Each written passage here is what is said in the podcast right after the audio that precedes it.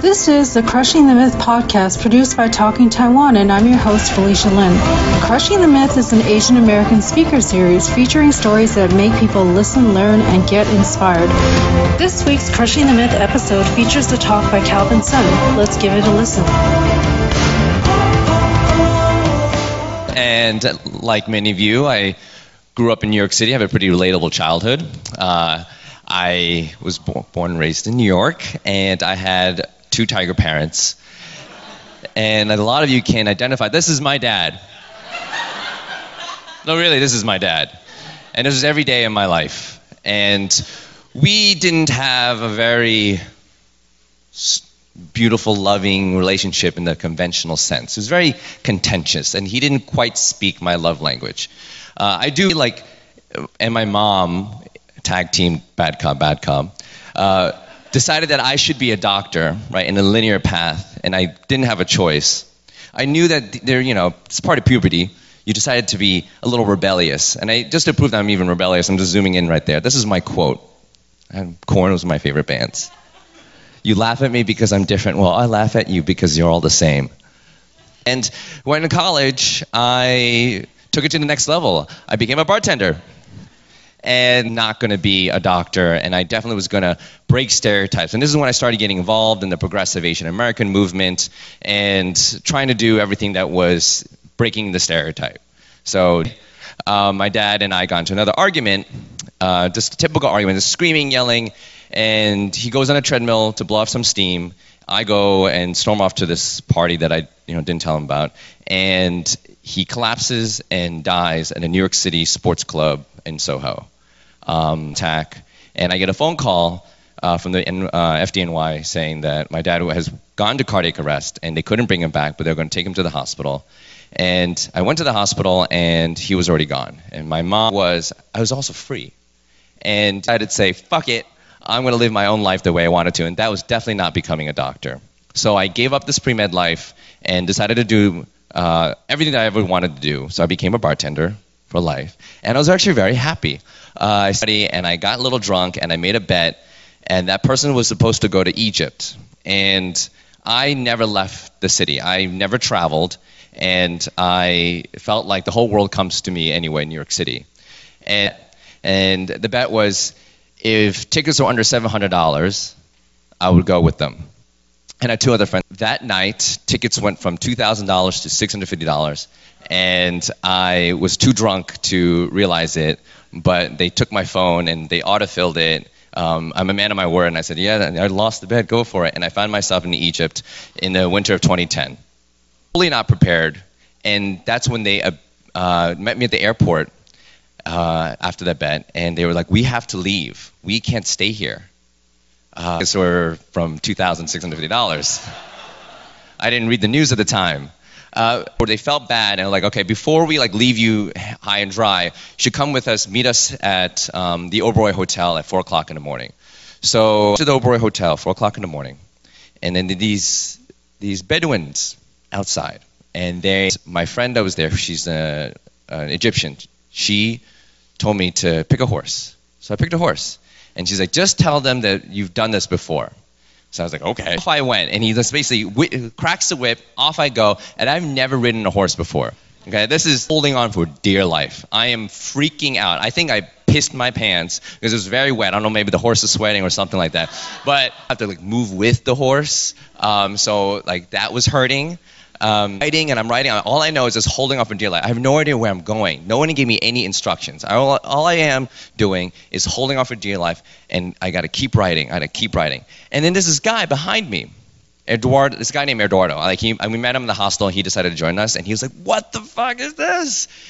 He's like, "Eduardo, you sound like my dad right now." And that, and it started hitting me like, and he was like, "You know, Eduardo's right. Eduardo's right. He's looking out for me." He my horse and that's his horse and he can do whatever he wants with his horse. But for me, in that moment, he's right, but I got to keep riding. So I just held on to my horse and I say, Eduardo, you're a good guy, but I got to keep going. And I see then a fire in the distance.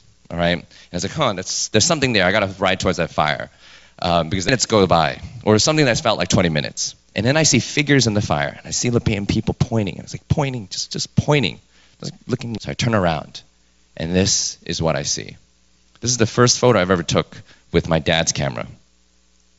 I started to hear the sound of the azan, the Muslim call to prayer, reverberate through. Realized that this is what I was writing for.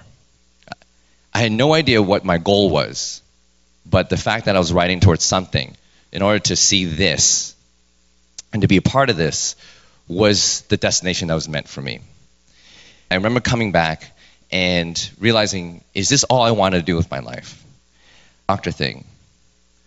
That's what my dad wanted me to do. That's not what I wanted to do. But what if I'm actually meant to be a doctor this whole time? Decided to live my entire life not becoming a doctor because of my dad, because of the Asian American stereotype. Then I'm trapped by the stereotype. Then I'm trapped by my father for the rest of my life. And then I was like, oh shit, this is my dad's ghost coming from the grave. I was like, oh, I'm playing mind games with you. It's like that poison. Just like what I did with Egypt, I made a bet. I'll apply to every single medical school that I would go to and not get in anywhere. Okay, I had a 3.0 GPA. I failed two classes, and you know, I, I bombed my MCATs. I took my MCAT low average, and I was like, definitely not getting anywhere. And I wanted to just check that box off and just be like, I'm done with this. I'm not meant to be a doctor. And then one school said we're trying something different. We're looking for humanities and medicine and people who can like treat patients with grace and humanity and people who are interesting people not read from books all the time. So I got in. And I was like, shit. So the next part of the bet was to keep doing my life, keep bartending, keep living the life I've always wanted, and still do med school, and then hopefully, you know, fail out and just know that I'm not meant to do it uh, and I started med school at zero countries, and I ended up traveling to 170 countries during those, um, the past, well, including residency, the past seven years. Every time, time I get kicked out, they were like, well, you're such an interesting person. Remember, we took a chance on you. You are the imposter. what if, you know, we'll just round you up every time. But you want to be a doctor, right?